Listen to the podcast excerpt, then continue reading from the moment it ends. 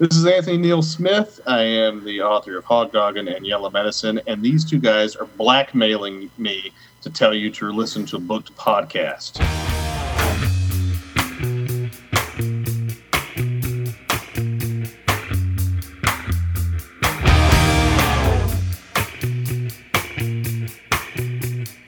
Welcome to Booked, where two guys tell you about the books that they're reading. I'm Rob Olson. And I'm Livius Nedin. Tonight's episode is our second, what we call around here, interlude episode. What does that mean? Well, we didn't read a book this week. That's the first thing it means. Um, second, it's uh, just one of those episodes where we want to, talk about some other book related topics. Um, we actually are going to be doing a short review later of Axel Taiari's um, A Light to Starve By. But first, we've got some other topics to talk about, some things to plug and mention, just some general thoughts. Uh, we're going to kick it off here first um, for our newer listeners, um, and even for some of the ones who have listened before, kind of a more of an in-depth look at what it is we do and why we do it. First off, Livius, uh, I think it would be nice if we kind of just started by telling everybody why we do this podcast and what do you think about each giving our own little stories? Yeah, why do I do this? Um, well, you know, it's lifelong love of books, all types of books, um, especially books that are original. I like reading them, and I like having someone to talk to about them. be honest, I'm not much of a person who's going to post on forums on the internet, and I find that I don't know very many readers, and the few that I do don't necessarily read the same things as I do. So this gives me a forum to to talk with someone, to talk with a good friend, somebody who's uh, you know got the same opinions and you know or the same likes and interests as I do in most cases, and kind of dissect the books. That's why I do this. Yeah, I've been thinking about that a lot lately. I guess for me, the original motivation was that I've had, you know, years and years of talking to Livius about books, and I've found through those years that uh, some of the books that have stuck with me the most are the ones that he's, you know, he's suggested to me or he heard about through a friend or however he found out about them that I never would have had, you know, that kind of access to a book, and I've really grown to value that. And so I wanted to kind of project that outwards to be honest, a lot of the podcasts out there that talk about books, if not all of them, really touch on, like Livius was saying, the New York Times bestsellers and their I don't know. It's it doesn't seem like it's a common everyday reader talking about books. It's, you know, a little too stuffy and boring for me. So I I liked the idea of having a podcast where it was just two guys who read a book and they're talking about it and what they liked and what they didn't like and really focusing on if we didn't like the book, we could still say, but you may like this, or make suggestions that we thought were of higher quality, or things like that, so that um, not only are we just saying thumbs up or thumbs down to a book, but we're also we're trying to expand people's bookshelves, I guess. And that's it's sharing our unsolicited opinions with the masses is, is what it is again, you know, it's given it's given me an opportunity to have some really good conversations with Rob and to kind of share my thoughts with some other people that listen about you know a particular book. Uh, most recently, it's um, you know allowed me to talk to two different authors of books and kind of get their input and thoughts on it, which is so cool. It's it's definitely been the highlight of this podcast for me. Yeah, that unintended consequence that we kind of got, we didn't really think about when we first started this, was that like now we are interacting with a lot of the authors and stuff, I just always imagine we'd be talking to other readers and everything and making suggestions, but we're really interacting with kind of readers and authors and eh, getting a lot of very positive feedback, which is very gratifying. So yeah, that, that's what he imagined. I imagined we'd do three episodes and no one would ever hear them. so we're a little bit ahead of, of where I set out to go, which was three episodes that nobody would hear. So it's just fantastic um, the support from fans has been really terrific too. The biggest question I get from people is how do we pick the books? So we're going to give you uh, here a couple minutes an in-depth look on the intricate system that that is um, that is how we pick the next book to read. Which is a lot of us just like freaking out at each other, saying we have like five days left to read a book and review it, and trying frantically to find out where where it's coming from yeah, we don't have um, a real rigid criteria. I don't know that we will ever have a rigid criteria for how we pick our books. Um, it's tough because we're basically knocking down a book a week and then working full time jobs and doing the podcast and doing the other things we do as a part of everyday life. So some of that has to be books we already want to read. Um, some may consider that cheating or, or whatever, but yeah, I mean, we're planning on reading 50 ish books this year. Some of those have to be at least a few of the ones that I wanted to read all along. and I'll occasionally cram one in during an interlude week or, you know, a long weekend or something. But yeah, some of it is just stuff we genuinely just want to read.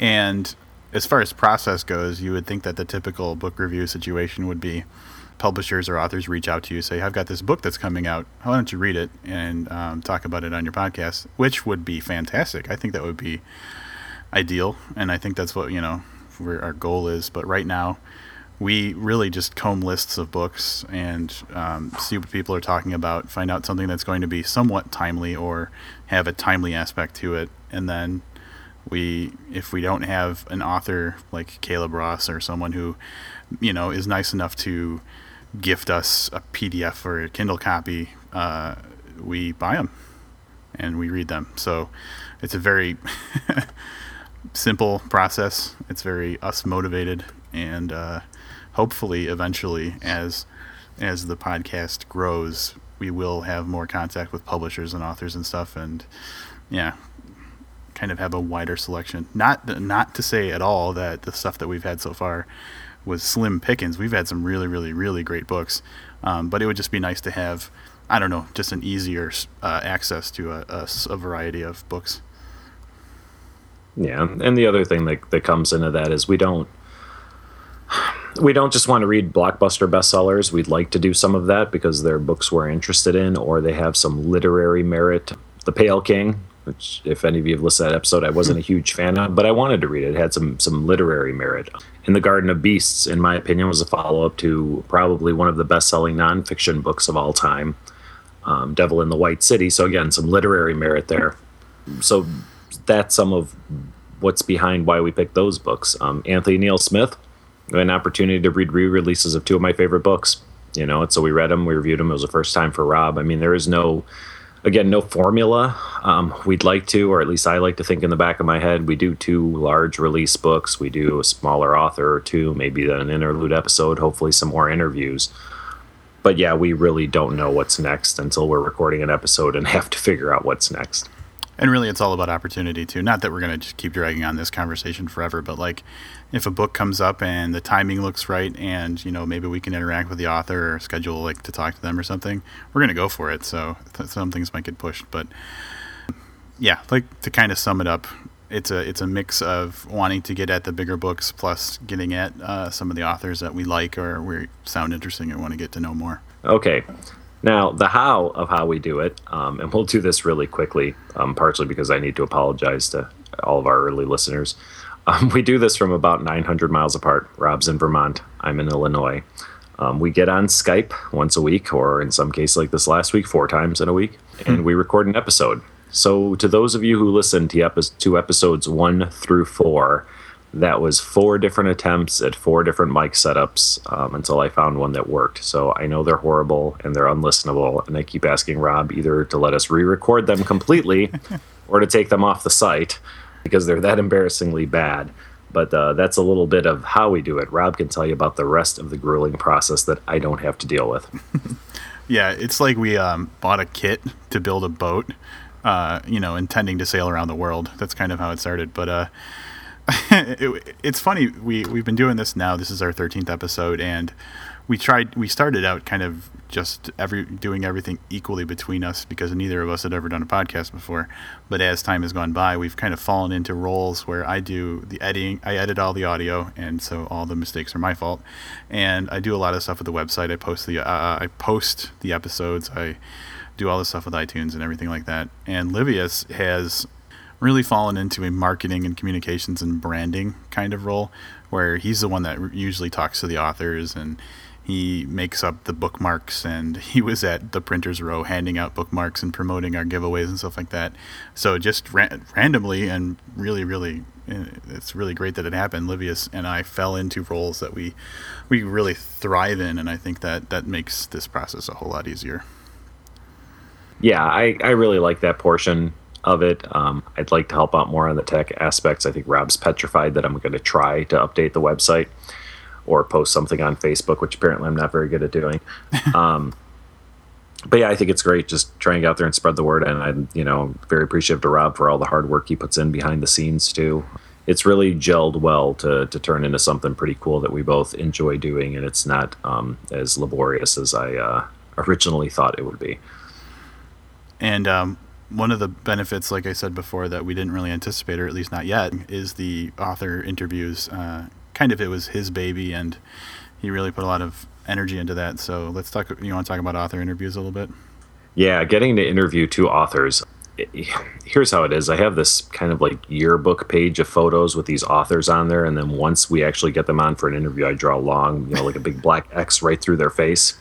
It's very serial killer-ish. It's very creepy. I keep it up on the wall in my bedroom no, I didn't think that episodes, you know, 11 and 12 would be author interviews. That's something that I thought way, way, way down the way, you know, we might be able to score one. But Caleb J. Ross and Anthony Neil Smith were both gracious enough to uh, to come on the show and give us a bunch of their time and deal with our crap so we can make an episode for other people here where we get to talk to published authors. Um, very envious of both of them and their writing skills and their storytelling skills. But it was just great to have them on on the show and you know have them give us a glimpse behind the curtain of what goes on, you know, in their writing process and their story process, and even you know some pretty good conversation about the publishing process, which isn't something I I'd ever really given any thought to. But um, we spent quite a bit of time with Anthony Neil Smith talking about just publishers and how that whole thing works, and I learned quite a bit. It's just fantastic to have had them on.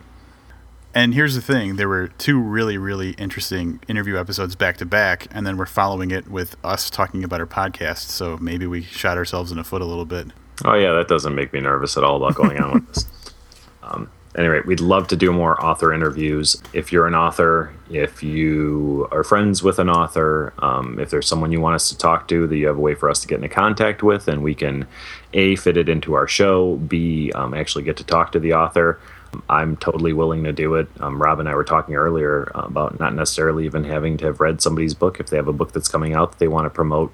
And you know, we can talk to them and kind of pick their brain about it before it comes out, and then possibly review it afterwards. So, it's definitely something we'd like to do. You know, all the contact information's on the website, and I'm sure Rob will roll it all off to you at the end of the episode as well.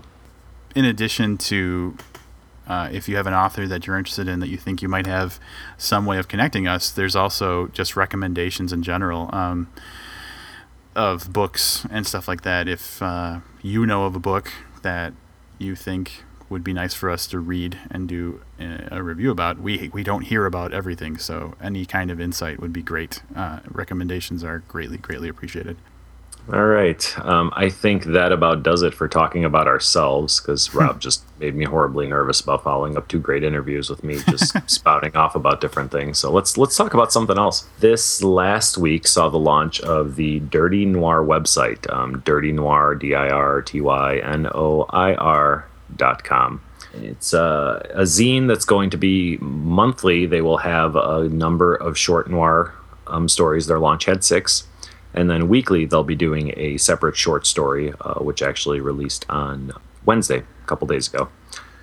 Yeah, it looks like a an interesting, exciting new website and everything. I haven't had time actually since it launched to go look at it yet, mostly because I've been cutting three episodes of the, of the podcast to get them up for everybody. But uh, have you? I don't know if you've had have you had a chance to go over there and read anything? I did. I think it was the day after launch. I saw it on Twitter, and I uh, I read the six stories, five of which were absolutely fantastic. The sixth one was still really good. Um, not going to mention which ones those were, but a little bit about the, the website itself. Um, author Doc O'Donnell, um, who's an Australian author. This is uh, this is his baby. He's the publisher for the website. I believe he does all of the uh, the editing as well. It's a really neat looking website. They're weekly going to feature one story, and then monthly have a larger uh, larger release. Um, it's a really nice looking website. He actually is going to be updating the art on it every month, apparently, which is a lofty goal in my opinion, since I think our website will stay the way it is for, for a few years before we get around to redesigning it. Sorry, Rob. the authors featured in the first zine, and I'm probably going to butcher some of these names, but um, Doc O'Donnell himself, Edward J. Rathke, McKay Williams, Richard Thomas, Andre Bergen, and David James Keaton. Um, all the stories are really fantastic. Um, this week's story I haven't read yet. It's by Chris Deal. I actually started trying to read it in a Starbucks today, and it's so loud, loud and noisy I couldn't concentrate on it. It's the only reason I don't have uh, that to review for you tonight. Great. So if you get a chance, go check out Dirty Noir. I'm assuming it's all free reads over there. It is all free reads, and they're all short stories. I mean, this is something you could read, knock out a couple on your smartphone on lunch, and, and pass the time in a in a worthwhile fashion. And even though this isn't strictly speaking a review episode, uh, we are going to talk about a short story called "A Light to Starve By" by Axel Taiari. Uh, it was originally published in the anthology Eternal Night, a vampire anthology, in January of 2010. Livius, why don't you tell us a little bit about the story? It's a vampire story. It's uh, set in the near future in Paris. Uh, vampires have been outed, um, as have werewolves and other things that go bump in the night. Humanity has fought back, and uh, vampires are back in the minority and basically on the run at this point. Um, our protagonist is uh, nameless, and he's been uh, watching over the love of his life for years and years, and uh, one day she goes missing. The story is more intricate than that, and again, it's comes in at just under 30 pages, so I don't want to give away too much. It is not okay. I read a lot, a lot of vampire fiction. Um, m- most of it in my youth. Uh, most recently, I did, and I'm going to say it right here on the show. I did read all of the Stephanie Meyers books, the Twilight books. I actually found them to be kind of fun and a great way to pass time. Not great literature, but they were readable. This is not that vampire story. this is quite possibly the opposite of Stephanie Meyer's work. The basics of it is um, humans have gotten wise to vampires and they now drink a potion or however they get this this vaccination that makes their blood poisonous to vampires. And it's about a vampire's struggle to survive in the uh, in the post vampire human war world so to speak. Yeah there's a lot of things about this story that okay and before i start talking about all the things that i thought were really cool about it uh, reminder what is this 29 pages i think? Yes. It's a very short story but there's a lot of really fascinating things he does he does with the the story in such a small amount of space. For example this whole idea of humans vaccinating their blood so that it's poisonous to vampires uh, and and reading this from the perspective of a vampire it feels very post apocalyptic even though there was no apocalypse. But i mean you know in a way there kind of was. So that's a really interesting twist, and and the way the story starts is vague enough where I'm thinking to myself, man, what happened? And then as as a few pages go by, you kind of learn about the vaccine and what it's done to the vampire population. So right out of the gate, a very very uh, at least a twist or a, a, a way to tell the story that I haven't seen before. Yeah, he manages to build a really large story in a very very short space of time, which is um, you know is going to go directly to the credit of his writing abilities. This should have been a much larger larger story. This is this is what he put in here is the makings of a novel length story and after I read it, I sat down and I was thinking about some of the concepts and thinking about, you know, just what I thought about it. And I was getting ready to make my notes. And I thought, like, it was hard to believe that I got all that information in 29 short pages. Mm-hmm a fairly well developed main character in that time, as again we see the story through his eyes, was able to kind of paint this picture of vampire clans and werewolves and these other vampires that have like mental powers and and develop a story, you know, within that world, all in that very short time frame. And I think he did a fantastic job doing it. Yeah, and even within the basic framework of the story and everything, I mean, he sets this really, really for the space he had a very elaborate background but then he go he goes in different directions like parts of the story are very very violent.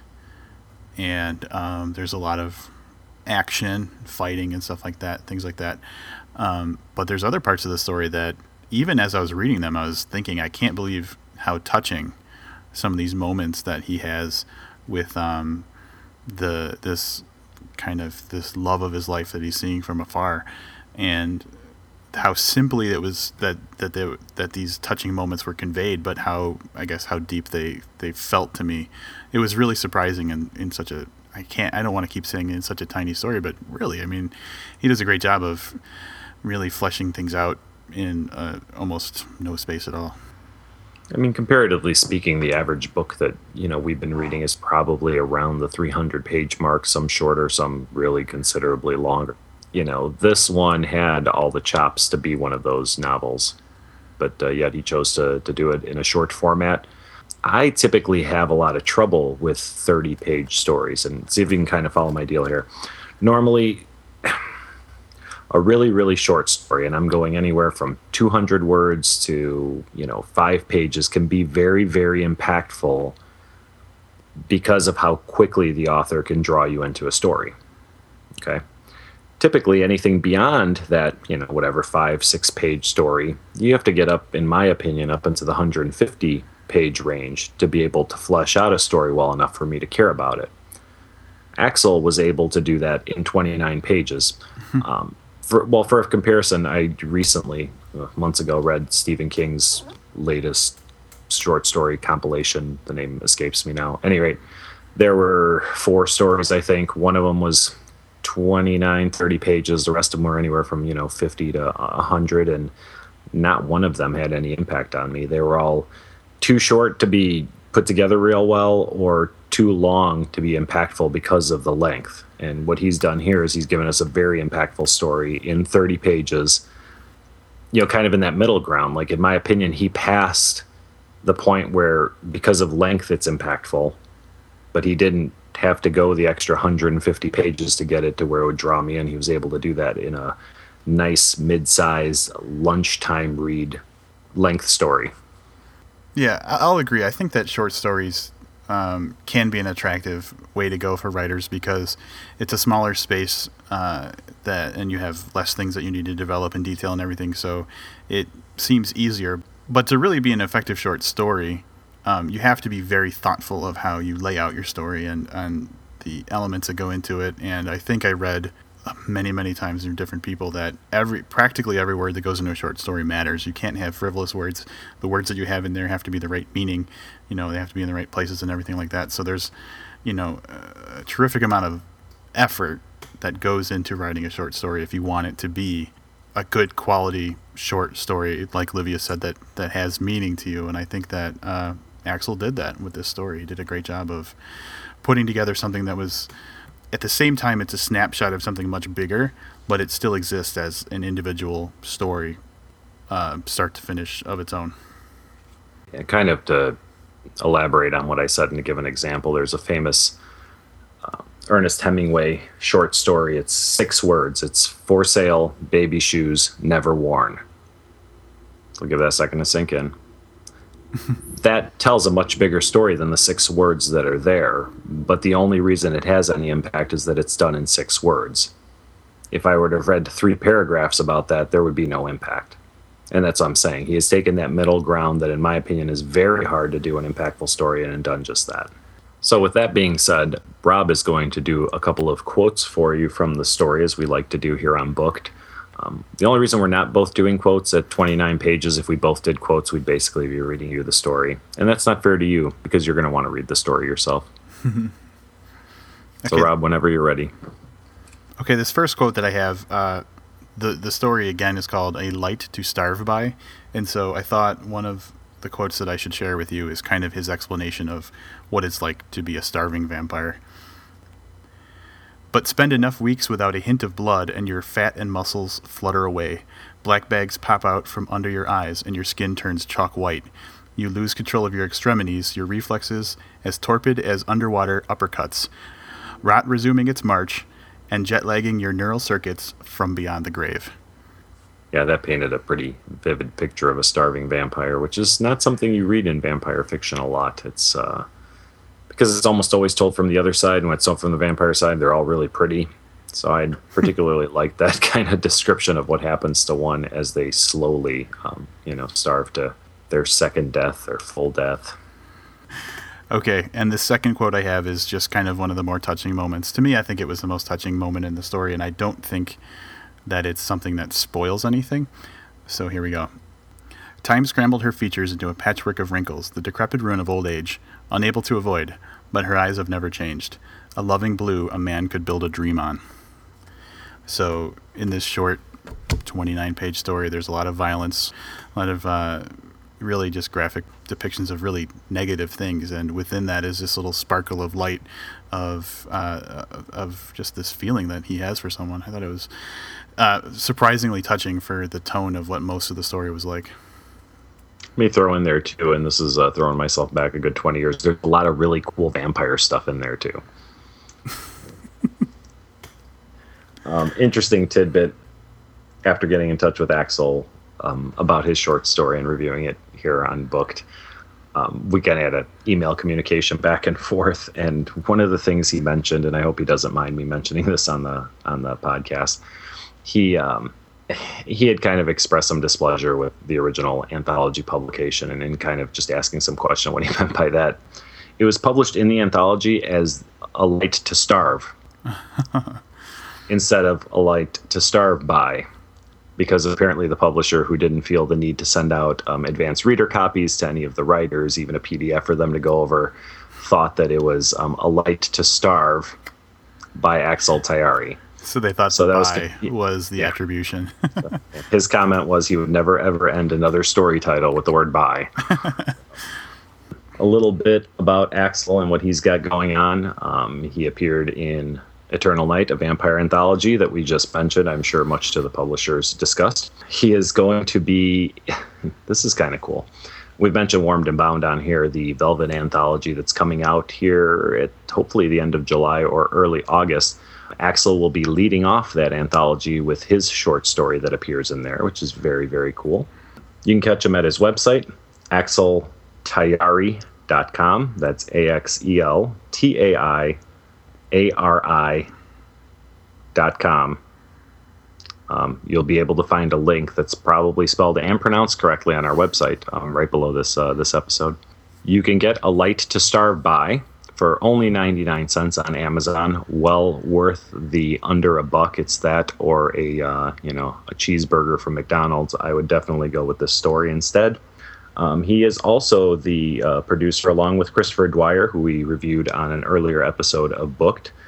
They're the producer slash editors of RottenLeaves.com, which is making its comeback from a roughly six month hiatus this Friday, uh, featuring a story by Stephen Graham Jones. It's going to be a short story a week with um, lots of articles, etc. So those links will all be available at bookedpodcast.com. And Axel, thank you for giving us a chance to read A Light to Starve by.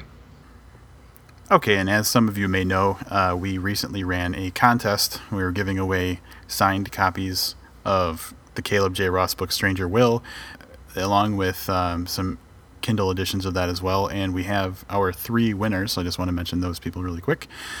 The winner of the grand prize bundle, which includes a uh, signed copy of Stranger Will and a signed copy of Caleb Ross's chapbook charactered pieces, is uh, we're gonna. I just have the Twitter handle, but I will. Uh, I'm gonna assume it's the first initial is C, last name Shook at C S H O O K on Twitter. Gets the signed copies of the book, so congratulations for that. And the two winners of the Kindle editions of Stranger Will are First, I'm going to say this wrong on purpose because it's a lot easier than trying to say it right. Uh, the Twitter handle is Mar. I'm just going to say Martini Monster. I don't really know what it is, but it's M A R T I N E M O N S T E R. And the other winner sounds like Martini Monster to me. I like to think that this is a Martini Monster. That's uh that's won the book. The other winner of the Kindle edition is Mlaz Corbiere. You might remember from an earlier, uh, actually, how weird is it? The other interlude episode that we had, he was the person that suggested on Twitter that we uh, talk about Livius. Anthropophagite. so, congratulations to Mlaz and the Martini Monster for winning Kindle editions. Uh, all three people will be getting contacted either via Twitter or Facebook, however they got in touch with us. So, keep an eye out for direct messages from us. Yeah, hey, maybe um, Malaz or Mlaz or whatever, Mr. Corbiere. Maybe he could be our Matt Damon, where we just mention him during every interlude episode for some reason or another. I'm comfortable with that. He seems like an interesting guy. Yep. Okay, and that brings us to the portion of the show where we're going to talk about what's going to be on our next full episode of Booked. Um, Robopocalypse by Daniel H. Wilson came out this past Tuesday from Doubleday Books. It's out in hardcover now at 368 pages. It's currently the Amazon, one of the Amazon best books of the month for June 2011. The way that I came across this book is for anybody who's not a member of Goodreads, Goodreads will occasionally send out new release emails where they give you a list of books and Robopocalypse was one of the books on the list, and I sent a message to Livius saying, "Hey, this looks interesting. Maybe we should read about this." And I think he just fully ignored me. Um, I did. I hold on, hold on a second. Let me confirm that for you. I fully ignored you because so far the books that I've recommended that we read are um, books such as Sunset Park by Paul Auster, which Livius didn't end up caring for too much. Uh, the Pale King by David Foster Wallace, which Livius all but hated. And In the Garden of Beasts, which is actually nonfiction, and Livius hates reading nonfiction. So 0 for 3 in book recommendations so far for this uh, for this podcast at least. And so I have to imagine that when I said, "Hey, Robopocalypse," he just complete, you know, he just shut the door on me right away. All right, which leads me to why we're reading Robopocalypse. because I was right. Because Rob was right, and this is uh, what looks like it's going to be a bestseller. Early reviews, you know, it's been touted by Stephen King and a slew of other, you know, mainstream authors as great stuff. It's currently it was they actually sold the rights to the book uh, God, like a year ago. So it's going to be made into a movie. Steven Spielberg is going to be directing the movie. It, it just looks like this is going to be one of those summer bestsellers that uh, stays on the list for a while. So we want to see if we can get it to you. Well, maybe not first, but pretty early on. Okay, and the reason that I decided I wanted to read it was um, I read a brief synopsis of it, which we can talk about in a little bit, and I just thought it was interesting. And I actually ran across um, an article on IO9, which I'll link to on the blog post that talks about it's a there's a there's an excerpt from the book, and then the author himself goes into an explanation of the science behind what he was writing, and it was really interesting to see kind of side by side the the fiction and then what he used to put into this very intricate uh, explanation of how these robots worked and stuff like that. And I thought that was fascinating enough, or I just didn't want to pass it up. So, had Livius completely shut me down, I was just going to walk away from the podcast for good and go read Robopocalypse.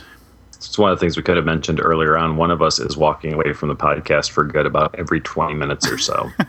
so if you're interested in co-hosting a podcast, you can get a hold of me at uh, at our email at bookedpodcast.com. So when we're looking for a replacement for Rob.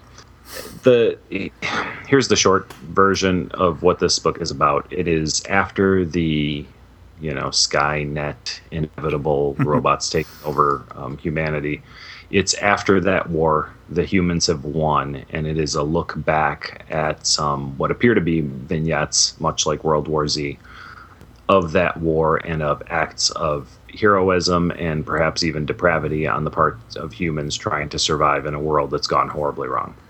And a little bit more about the movie that's being developed. Uh, livius name dropped steven spielberg. The person that's signed on to write the screenplay is drew goddard. And for anybody who doesn't know who he is he was a writer on Joss Whedon TV shows Buffy, Angel, and he was a writer as well on the yet to be released movie by Joss Whedon, Cabin in the Woods. Uh, he was also a writer on the J.J. Abrams shows Alias and uh, Lost, as well as uh, in the movie Cloverfield. So a lot of nerd cred to the person who's writing the screenplay for this movie. Yeah, it, Steven Spielberg, who did AI, artificial intelligence, uh, many years ago, which was I thought was a really good movie. It got panned by a lot of people. I initially didn't like the movie. I saw it in the theater. I really didn't care for it, but subsequently, after seeing it, and I think I watched it again, I decided it was actually it was a little longer than it needed to be, but a good movie. So he's already tackled that artificial intelligence once. Let's see how he does um, a second time around. Yeah, and to be honest, all this hype about the movie has filled me with a little bit of uh, hesitation about the book because I mean, it's a lot of hype and it's a lot of big names being thrown around, and hopefully, um, the book delivers as far as story goes. So I'm a little nervous about what the quality of the book's going to be like. But from that little uh, little snippet that I read in the IO9 article, it's at least interesting enough to get me going. So that's going to be on our next full episode of Booked. Um, you know, real quick, if you don't already know, it's bookedpodcast.com. We're on iTunes, Booked Podcast, Twitter at Booked Podcast. Um, any other contact information you could ever need, you'll find on the website. Thank you so much for listening to this interlude episode, and thank you for all the fan support and the little notes and everything else that have been sent to us. We really, really appreciate it. All right, sounds good. That's about it for Booked this week. I'm Rob Olson. And I'm Livius Nedin. Keep reading.